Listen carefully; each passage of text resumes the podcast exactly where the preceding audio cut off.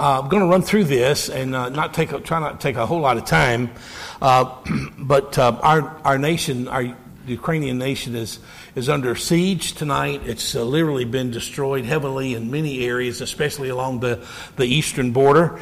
And uh, I want to show a little bit of that devastation to you. this is an apartment building. You can see the playground out front. And war does not close doors to the gospel; it opens them. And uh, we have had to make adjustments with our missionaries. Of course, before the war started, um, the uh, board voted to have all our missionaries come out. We have some BWM uh, missionaries that work with us uh, there in Ukraine and uh, uh, helping with our school. And so they went to Warsaw, Poland. and from there, we hooked up with GFA missionary, Brother Peterson, who is there in Warsaw. And they are continuing the ministry, and I'll tell you a little bit about what we've uh, been doing. But uh, this is just one picture of many, and I'm sure you have seen it on um, on television as you have the last seven months. I mentioned in the video that there's 44 million people that lived in Ukraine since the war started. This was July 4th, 2022. The United Nations put this out. Over 12 million Ukrainians have been displaced from their homes. And most of them uh, have left the country. Many of them do not want to leave the country. And they find refuge in our churches, those 95 churches uh, that we started. They find refuge at our camp that I'll talk about here in uh, just a moment. Uh, let me talk to you about the red arrows first and then the blue stars, okay? So you've got it divided up. The red arrows are the Russian troops and how they began their strategy uh, in coming into Ukraine. And uh, this, um, this north and eastern border is uh, where most of the fighting goes on. And uh, up until last month, uh, they had taken over, well over 50,000 square miles of territory, the Russians had. And uh, the Ukrainians started getting help uh, from not just our nation but others. Uh, they learned how to fire the weapons and they pushed back. And you may have heard this on some of the news stations. They pushed back and took back 23,000 square miles along the eastern border, which we were, were thankful for. I must tell you that these people, since the wall came down in 1987 and freedom uh, rushed through this country, that they love their freedom. They love democracy. Uh, now, I want you to know that crime and corruption is in every government, and you would know that. If you're an American citizen, you'd have to have your head deep in the sand if you didn't know that uh, in our own country. So there's always crime and corruption where the human heart uh, is involved. But these people love their freedom, and they are willing to fight to the death, and they have uh, fought to the death, and they will continue to do so uh, down to the last breath and the last soldier. So this war is not going to go away anytime soon. It's going to, it's long term. And Mr. Putin believes this because he's a communist in heart. He believes that all those countries that were liberated in 1987, when our president said, tear down this wall to Mr. Gorbachev, uh, he believes that all those countries are part of the motherland, a part of Russia. And so he believes he's doing a moral thing coming in and invading Russia. When he finishes, or uh, invading Ukraine, when Russia finishes invading Ukraine, they will go to Lithuania. And when they finish Lithuania, they'll go to Moldova. And uh, his goal is to get the land back. Now, he's been pressed against the wall of late because now he has men under his in his regime that's questioning his leadership. So we have no clue about his health. We have no clue. He had surgery not long ago. We do know that. But Mr. Putin is doing everything he can to, to take this country. And um, uh, the president, President Zelensky, there in Kiev, uh, he's a very strong proponent of, free, of freedom. Like I said, Of course, there's crime and corruption in every government. And you got to remember that war does one thing to those who are in the power to be. War makes money for those people. they got to have a conflict to make money and so and make big money. And so this is this is uh, unfortunate because these people are lovely people. Uh, I've been there. Uh, I've lived in their homes with them. With one physician I remember early on who, who loved the Lord spent 10 years in prison because he would not he would not do what the Russian government said in the matter of his medical practice and spent 10 years in, in a work camp uh, because of it. So these people they love the Lord and, and they love, the Christians do, and they love their freedom. Now let's start over here in Poland quickly, uh, over on the west side. This is where our missionaries, uh, we were in Kiev mainly. We moved over here when the, right just before the war started and uh, joined uh, forces with uh, Brother Peterson, who is with GFA. And uh, we are presently raising money for humanitarian, humanitarian aid to go into this country. And we have a camp right here in Lutsk, our summer camp. Uh, it has been just a day camp, so all of our buildings were not, were not winterized, but now we house over a hundred refugees in our camp. We're feeding them daily. These people do not want to leave the country. They want to go back to their city, back to their homes, if anything's left of them after the war, and so they have no desire to, to leave the country. Uh, mentioned in the video that Heliminsky, right here is where our main school was until COVID, and then SBI, Slavic Baptist Institute, and New Life Baptist Church. Derek is the pastor of that church, uh, is in Kiev. So Derek is returning Tuesday back to the States. He's been over there three times now since the war has started. He goes in, checks on our humanitarian aid at the camp, and um, preaches, visits our, our pastors, as many as he can get to. They spent a lot of time, he told me. By the way, this, these slides, the, the, the heart of the slides here coming up, was just sent to me. The pictures that you're going to see tonight was just sent to me Friday and yesterday. So you're going to get a really good update on this. But I want to lay out the history. Um, Oh, let's see here. I'm sorry, I went the wrong way. I thought I was hitting the light. Okay, there we go. Uh, Harkov, right here, is where uh, the fighting was heavy about three months ago. Mariupol, you may have heard about that in the news on the southern um, part, in the, right on the Black Sea. That's the Black Sea there. So these these cities were were bombed heavily. Uh, and it's, uh, it's a shame in which uh, what Mr. Putin is doing uh, to a country that, that loves their freedom. This is a picture of our humanitarian aid. Uh, we stockpile it there. We, we purchase the aid. And what I love about this, and Pastor Chuck Phelps said this in an interview recently for one of our, one of our uh, productions.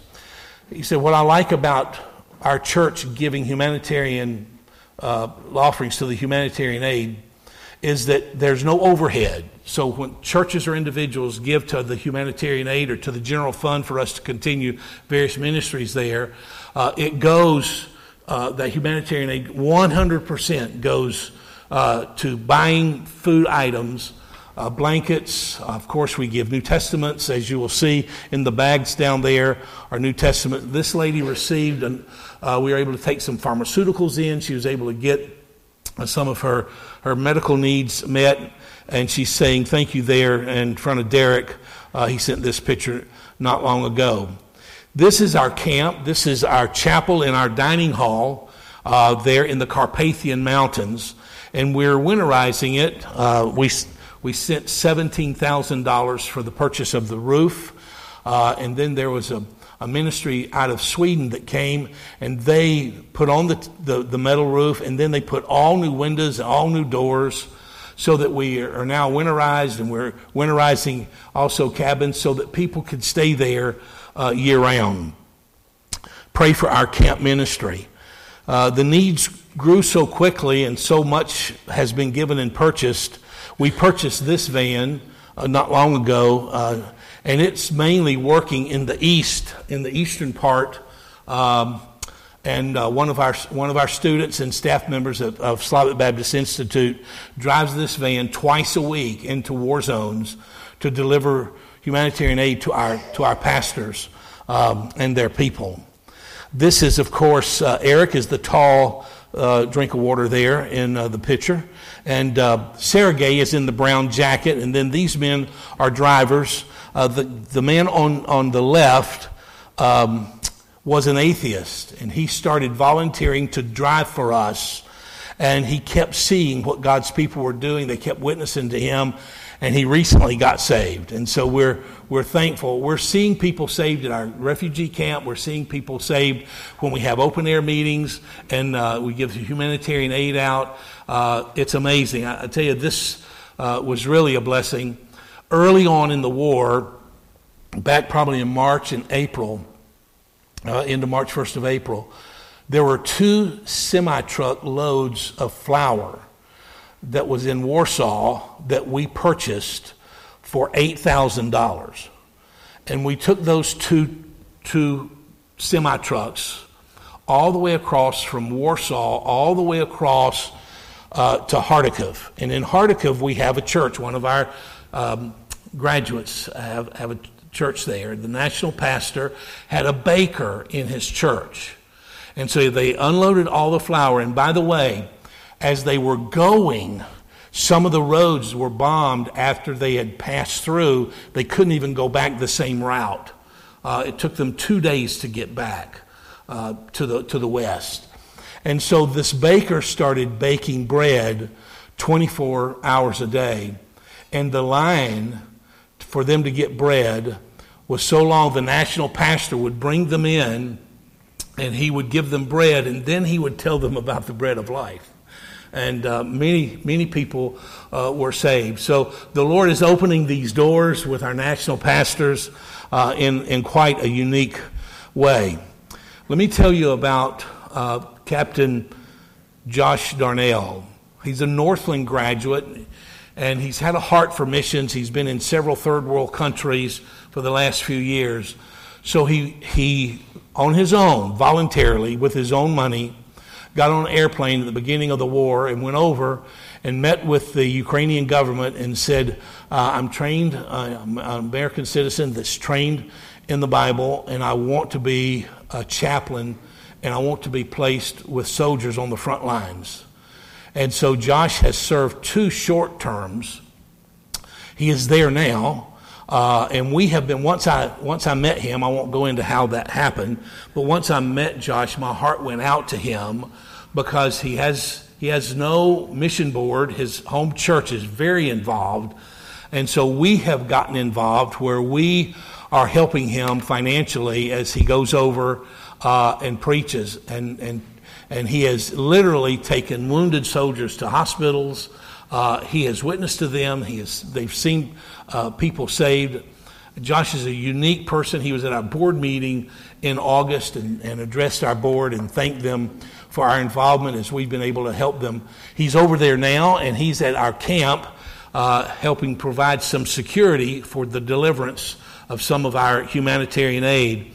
Uh, but, but for two terms, he was with a special forces uh, unit of 18 people. And he called me and uh, he said, Pastor Arrowood, these soldiers have been, they only have one uniform, and they've been in those uniforms for months. Uh, and so he was coming home, and I said, Is there a place where you can buy them uniforms? And he said, Yes. So when he went back over a few weeks later for, for his second term, uh, he went to a compound where they sold Army surplus stuff. And he bought two changes of clothes and several changes of underwear for his, for his men. Now, those men have since been disbanded because their unit fulfilled their goal. And many of them were snipers, uh, and they were doing their duty. And uh, he had the privilege of, of leading some of them to the Lord. Uh, it's been a great challenge for Josh. He's quite a unique person. He's here with uh, uh, our missionary Derek uh, Derek Thomas, and uh, they were passing out New Testaments that day. Uh, Sertri and Romaine are students at Slavic Baptist Institute. They're married. Um, she is in the green uh, sweater, and he's holding one of the two of two of their children. Of course, that's uh, Alvena, that's uh, one of our students and staff members, is holding their baby. But what I want you to look at real closely is their car. If you look at it real closely, can you see how it's riddled with bullets? Uh, they have shot at them on the way. One of our church members um, there in Helminski was killed. Two of them were wounded, and one of them died at church after they were arriving at prayer meeting. So this is a real war. This is a real time uh, for these for these people. Uh, Derek sent this picture. He was so excited. He left me a voice message. This is an open air meeting that took place last week in the Ukraine. Uh, he said that there were around 1,400 in attendance. Uh, and then they, after preaching, several made professions of faith, and of course they gave out humanitarian aid, and the people were, were thankful for it. They're very, very thankful uh, for it. And so this was in eastern Ukraine at a very difficult time. So, what is the vision of Slavic Baptist Mission as we are now in this war? Uh, and I did a little acrostic. First of all, we still want to go and preach the gospel to every creature in Ukraine. We have a burden for the Slavic nations and, of course, Ukraine, which is at war. Um, open doors. We would like for the Lord to continue opening doors for Slavic Baptist Mission, our national pastors, the Slavic Baptist Institute. We have not held classes. This February will be one year that we have not held classes, and we want to get back to holding classes. The problem is, it's not a problem of crossing the border. Uh, all, all you need is a passport, uh, and we have we have students that come from Moldova, Romania, Lithuania. We, we, had, we had students from Belarus, but Belarus is very communistic, and so they frown on, on that, um, of course. Uh, but we want to start back uh, our institute. Uh, we do have a presence uh, in Laos. Uh, I'll talk about that maybe at another time that the Lord has um, opened up for us. Um, and then souls to be saved in our re- refugee camp and the evangelistic open air meetings. Uh, we want to continue those. And P stands for prayer, prayer for the suffering saints in our churches, prayer for our, our, our 95 pastors that are dealing with family. Many of them are giving up their lives. Many of their young men are going to war and not coming home. Um, it's, a, it's a sad day. If you would do a walkthrough in any major city along the eastern and southern border, you would, you would just cry because of the situation over there. Of course, we want to continue educating our nationals and establishing uh, local churches. And also, we're always looking for laborers uh, to be sent into the harvest. Uh, this past year, I had the privilege of, of preaching at Ambassador Baptist College, and there's a, a student there, a, um, a, a lady student, and she has written me several times she believes that God has called her. She's single, single student, that God has called her to missions. And she says, I cannot get the Ukraine out of my heart. And somehow, someday, I want to serve the Lord in Ukraine. And I tell you, I thank the Lord for that. Because one of the things that we're struggling with, not just in the Ukraine, but all across America with mission boards, is there, there are very few people now surrendering to missions. It's far less than it was even 10 years ago, 20 years ago. And so we need for uh, we need to be praying. I'm going to speak to that here in just a moment. For the Lord of the harvest to send forth laborers. So here is a prayer list that you can pray. Of course, we want to pray for the peace of Ukraine, and that's our main uh, prayer request. But of course, we want to pray for our graduates and our national pastors that are laboring in a war torn country. One of the pastors called me, oh, probably back late, late uh, summer, and said, uh, Brother Arrowood, we don't sleep in our bedclothes anymore. We sleep in our clothes because the cellar is about 50 yards away that we have to run to to our neighbors for safety. He says, We just sleep in our clothes. So every night, can you imagine hearing sirens go off. Can you imagine hearing bombs go off? Uh, Derek was talking to me on the phone in his second trip there a couple of months ago. Uh, and he said, Pastor, I'm looking, my, my flat, my apartment is on the 10th floor, uh, just along the Dnieper River. The Dnieper River runs through the country, splits the country in half. and they're in Kiev. And he says, I can see the, I can see the runway to the international airport here in Kiev. And he says, I'm, I'm watching smoke on the other side of the city and hearing sirens and bombs go off. I was awakened to it. So our missionaries are in danger when they are over there, and we would appreciate your prayers. Our graduates uh, and our national pastors, that uh, many of them I have met, been in their churches, and uh, it's a heartbreak to see a, a, nation torn the way it has been torn. Pray for safety for Derek and Sergey, who is the director of our camp.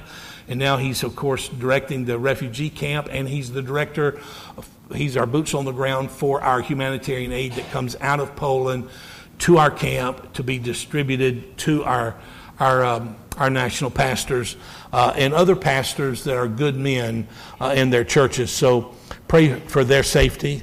Uh, pray for the ministries at our refugee camp.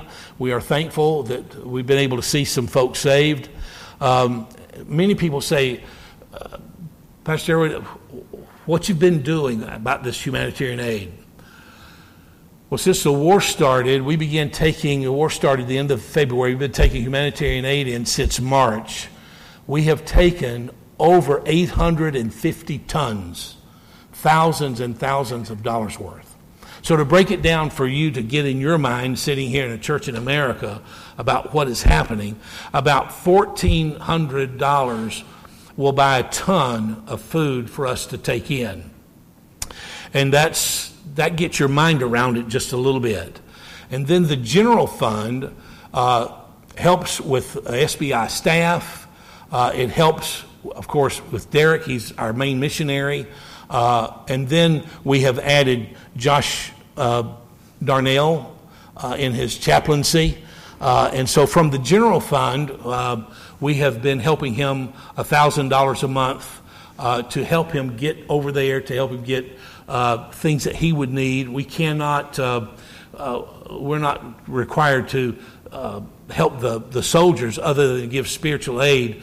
And he did uh, he didn't break any laws, but uh, he wanted his, his men to have uniforms. And, the, and I am sure, again, the crime and corruption of all that, it's Ukraine's responsibility to clothe their men. But he said, Pastor, these men have got to have some kind of relief. And so we felt compelled as a board to, to help, and he was able to take those uniforms back in. So this is just uh, a couple of ways in which you can, uh, you can pray for us. Uh, you can pray for Dolly and I. Uh, our responsibility in all of this, in our, in our time of, of being semi-retired, I even hate to use that term because we're, we're so far from retirement. It's pitiful. Uh, we're, we're very busy. it's very, very, very busy. I, I, I told people uh, the last six months, uh, I mean, we literally sleep more out of our home than we sleep in our home. Uh, and here's my responsibility my responsibility is not to go over to U- U- Ukraine and get involved in a war, although I do want to go over and I'm trying to plan a short one week trip in November.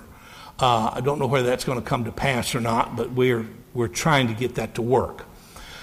But my responsibility, if we're going to help these Ukrainians and we're going to help at our camp, and we've, we've made all these adjustments, we've spent thousands and thousands of dollars, and we've literally raised thousands and thousands of dollars uh, for our humanitarian aid. And like I said, 100% of our of, of that aid goes straight to there's there's no overhead. And so you give to the red cross you give to others and i'm not against them. I'm just saying 100% goes. And that's what pastor phelps was saying in the re, in a recent interview of uh, and his church has literally spent sent thousands of dollars for humanitarian aid. Of course it's a larger larger work and it can certainly do that so, our, my point is my responsibility is to raise funds for the general fund. I'm not raising personal support. Nick is raising personal support, and I understand that.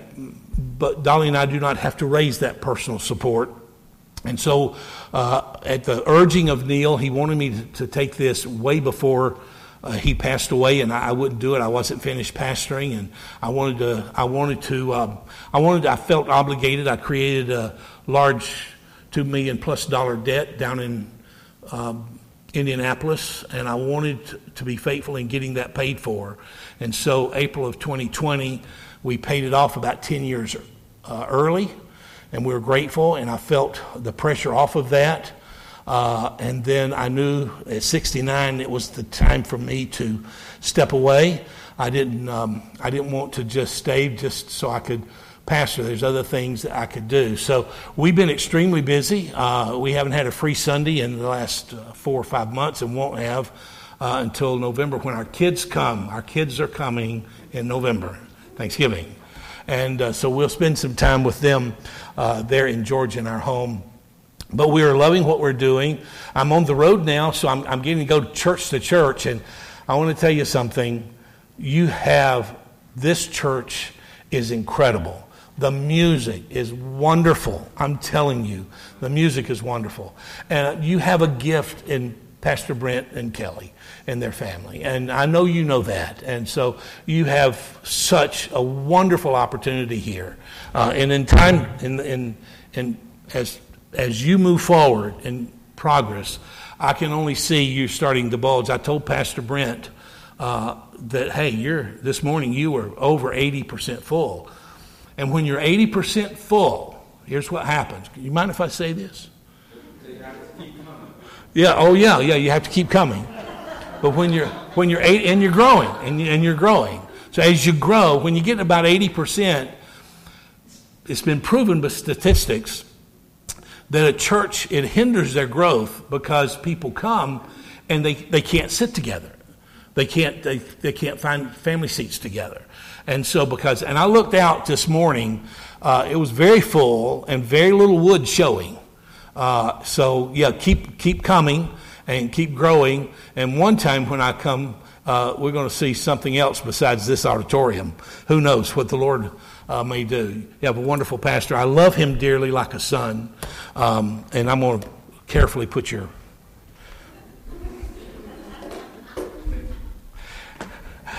All right.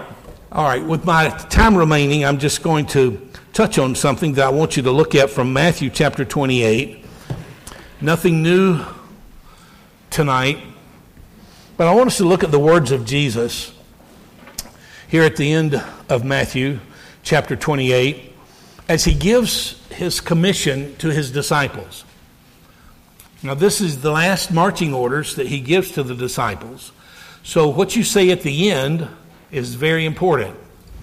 And Jesus is, is specifically arresting their attention for the sake of being witnesses uh, into all the world. It begins at Jerusalem, and then throughout local areas, and then regional areas, and then around the world. And so when you and I think about missions, mission starts at home. Uh, You'll be hearing me say this in, in a message tomorrow night, Lord willing, that all of us are missionaries. All of us carry the gospel.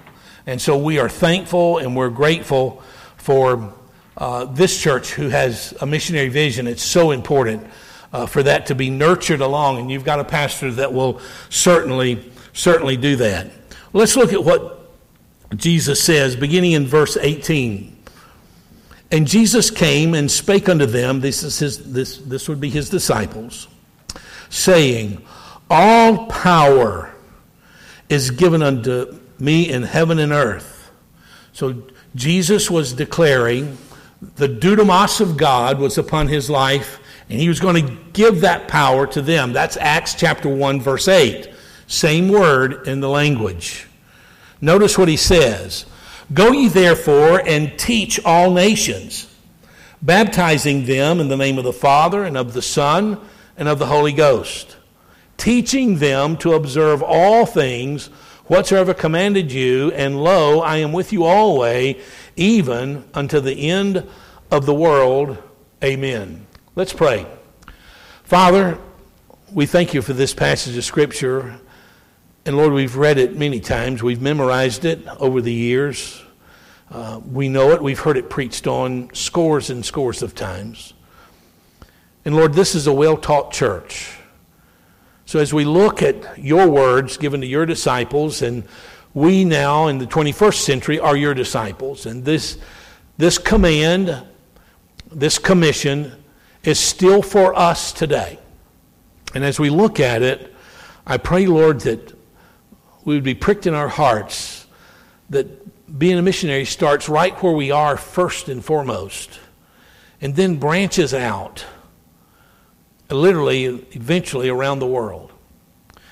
So, Lord, help us to see that tonight and help us to be comforted in the fact that we're obeying you, that we believe in this commission, that we believe in it so much that we even have a conference about it, put an emphasis on it, put it under the, the microscope and in the spotlight so that missions will be ever kept before us. It's critical, Lord, for the life of a church. And I pray, dear God, that as we see this this evening, that we would be reminded of these simple but yet great truths that sometimes, Lord, in our own way, we struggle with. We have a hard time with being a personal soul winner. We have a hard time changing the subject and turning the subject to spiritual things. And yet, Lord, that's what you'd want us to do. So help us, Lord, as we look at the Great Commission and how it starts in our own life and spreads throughout the church. Um, and then, Lord, you get busy in calling servants from the church um, to worldwide missions. And what a joy that is when we see the circle completed. And Father, we've seen that in the Ukraine many, many times. And we thank you, Lord, for it. We pray, Lord, that you would multiply that in a country, uh, of, in the country of America, which we live, where uh, the American dream is at the top of the totem pole in the hearts and minds of young people and parents and even grandparents. And Lord, uh, that gets in the way sometimes of the Great Commission. So help us, Lord, to put our agenda aside uh, as we learned about this morning and selflessly give ourselves uh, to what you'd have us to learn and be from this message. And we'll thank you for it. In Christ's name, amen. In Acts chapter 1, verse 8, I mentioned this this dunamis, this power that's given. Uh, Dr. Roberson used to have a radio broadcast he called Gospel Dynamite, and he got it from this word, from the Great Commission. And Jesus was always, uh, your, your scripture memory, making fishers of men, is, is all about the emphasis uh, from Pastor's heart is that we need to be fishers of men. And that's so true. And yeah, I think you'd be shocked that if you just become observant of divine appointments, you'd be shocked at the people that you could talk with about the Lord. And you'd be shocked that when you talk with them about it, they want to talk about it. You'd be shocked about that. For instance, let me give you something fresh. So, our neighbors uh, down in Byron, Georgia, where we live, our neighbors are reti- retired. They're from Connecticut. They are both Roman Catholics. And, uh, and so one day in our mailbox was a piece of their mail, and it looked pretty important to me. And I would do this whether it looked important to me or not. But, but I told Dolly, I said, I'm going to take it over there to John and Sylvia. That's their names, John and Sylvia. And so I knocked on the door, and, and John is, he's an effervescent personality, you know, a little short, stocky guy. He was a fireman and a, an EMT guy all his life. And uh, so, uh, and we've been talking over the fence, and, you know, we've been talking in the yard when we get mail or when I'm working in our yards and he's out in his. And, and they're, they're really lovely people. They really are. But they're unsaved. They do not know the Lord. And so I knocked on the door, and he, oh, Rick, come in, come in. Sylvia, Rick is here. It's almost like someone has arrived, you know. And I said, I'm just coming to bring your mail. And I said, this mail was in my mailbox, and I wanted to give it to you. Oh, thank you very much. And then he asked a question that no one has ever asked me. And here's what he asked me Pastor Brent, if you were there, you would have melted. He says, Come on in. Can I pour you a glass of wine? No one's ever asked me if I ever wanted a glass of wine. But I got to thinking, and I, I, and I wanted to I wanted to be sincere. I didn't want to say, well, "Don't you know who I am? I'm a fundamentalist." I didn't want to say that. He don't, he knows nothing. And so uh, I said, "No, John." I said, "I'm a teetotaler," and he his his little bald head all frowned up. I said, "Oh, that's a term you don't know." He said, I never heard of that term. And I said, Well, I'm a teetotaler. That means I, I do not drink any kind of alcohol. He says, Oh. He said, My priest would come and visit us and drink wine with us all the time. But now my neighbor's not going to drink wine. And so, so she came out of the kitchen, Sylvia did. And here's what Sylvia said. She says, John, she's, she's, she's a sweet lady. She says, John, can I ask Rick my question? And John said, Well, yes, he's, he's a pastor. That would be great. And so let me give you the background. She had this on her mind. That was a Thursday. On Friday, they had an appointment with the funeral home. And they were paying for their funeral in advance. And they were going to go to a graveyard and pick out two graves because that's where they were going to be buried. They're in their 70s. And here was Sylvia's question to me. She said, I've been thinking about this matter of dying. And she says, I, am not ready to die. Rick, can you teach me how to die? That was her question. And I said, Sylvia, I certainly can. That was a wide open door. And I witnessed to both John and Sylvia, told them about the gospel, and they are thinking so much that when I'm home, I preach at a little church across town, about five miles from our house, just to fill the pulpit there without a pastor. And so Sylvia and John have been coming to that little Baptist church, Pastor, and hearing me preach. And we're claiming their soul for the Lord. We, we believe the Lord's going to save them. Wouldn't it be wonderful? That all because of a piece of mail. Now, God knew all that timing. And, and that's, the, that's the joy of being a believer who's got being a witness for the Lord and having resurrection power to do it. You, as a believer, you have resurrection power to do this. You don't have to do it on your own energy. And the Lord opens all kinds of doors. We'll be preaching on that also this week. I'm excited about preaching all these sermons, and um, I, I, I, appreciate again Pastor inviting me to do so. But I want you to see three things here. All right, they're simple thoughts. All right, let's look at the first one. Jesus says, "Go ye therefore and teach all nations." Now look down in verse 20, and you see the word teaching. I want you to know that these are not the same words in the text, in the in the language. So they're two different words. They mean two different things. Let me explain the first one to you, okay? When it says, Go ye therefore and teach all nations, Jesus was telling his disciples, Go and make disciples. Go in resurrection power and witness. Go in resurrection power and preach. Go in boldness, not arrogance, but in boldness to tell others about Christ. And he's telling us, as individuals and as a church, that we are responsible to go and make disciples. Have you ever been a part of that? Has there been a time in your life when you were able to share the gospel with someone and draw the net and give them an opportunity to say yes or no to the gospel? That's a true witness. And so he is telling his disciples to go and make disciples in all nations. That's why we have world evangelism. That's why you have a conference this week.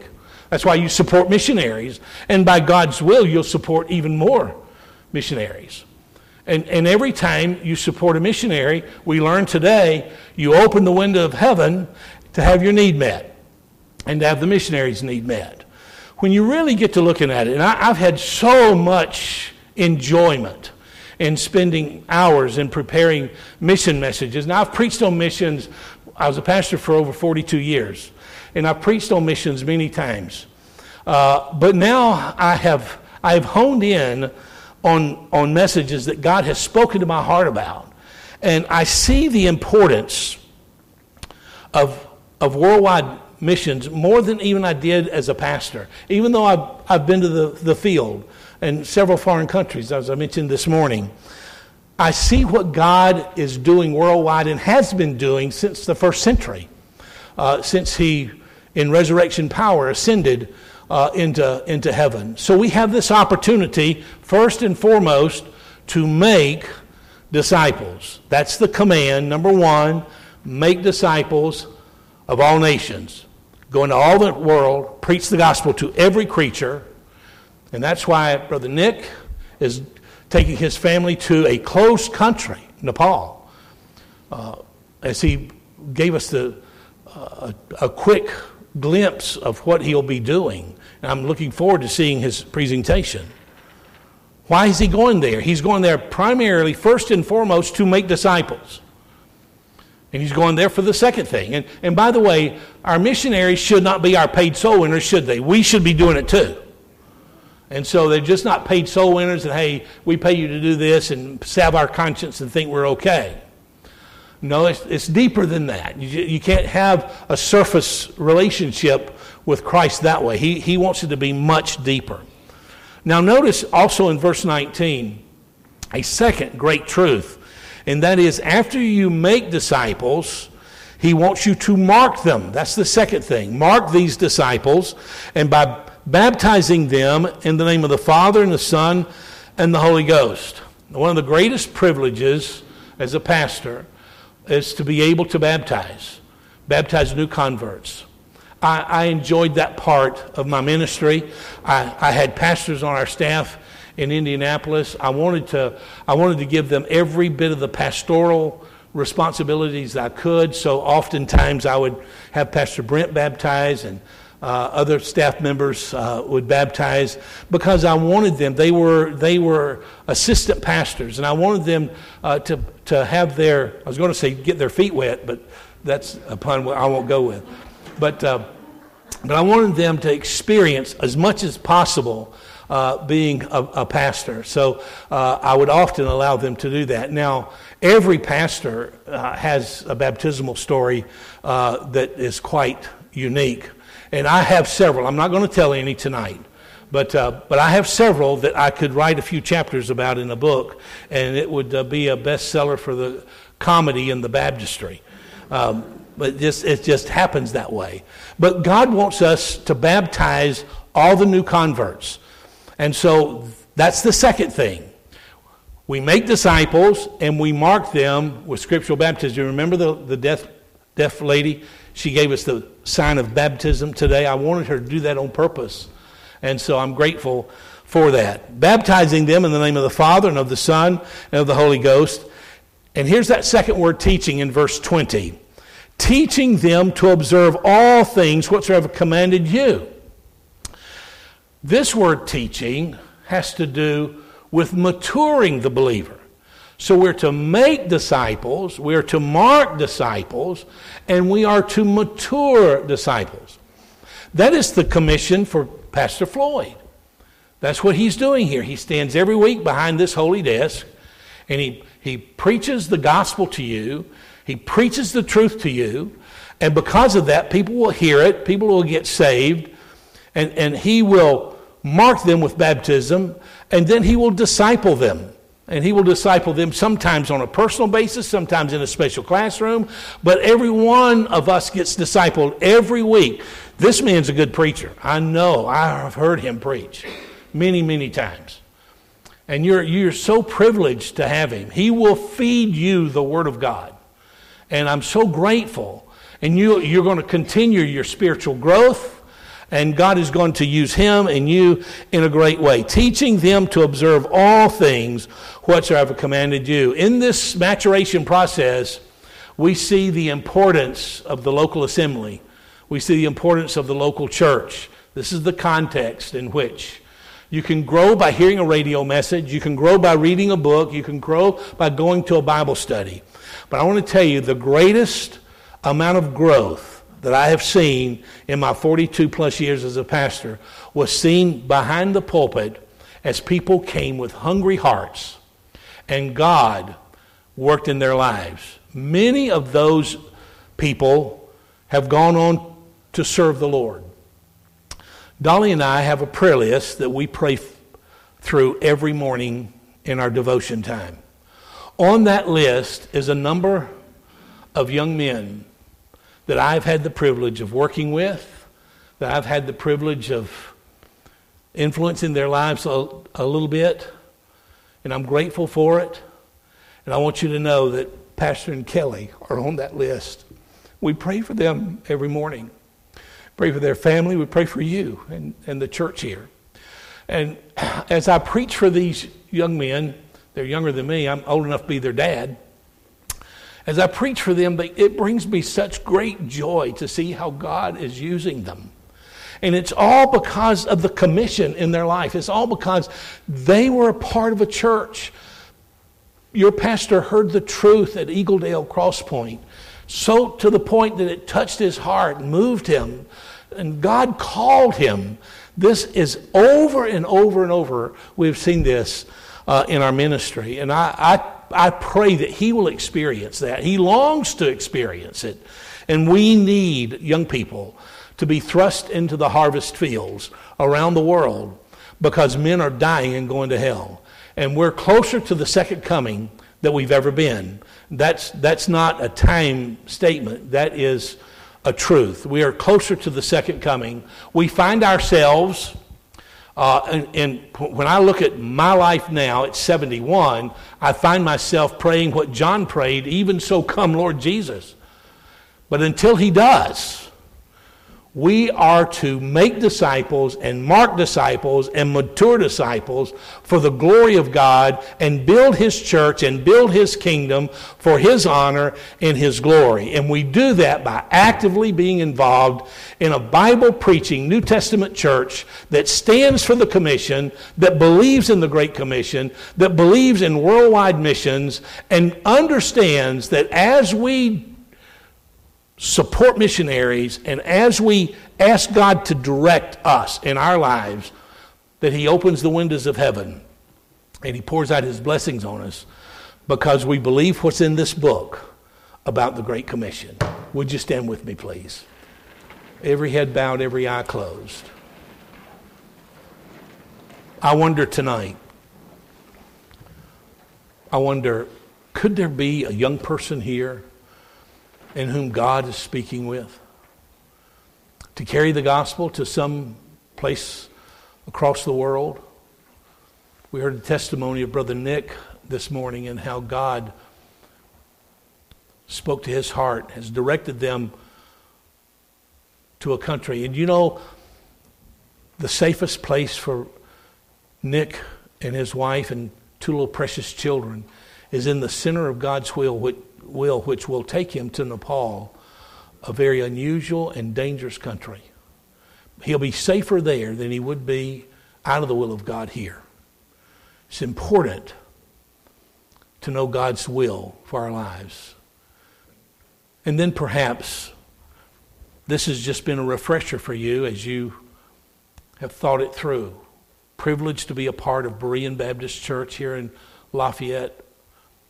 Privileged to be a part of a church in unity, as we learned this morning, with our eyes on the world. The field is the world, and our eyes upon the world. May God take the reading and the preaching of His word, and may it not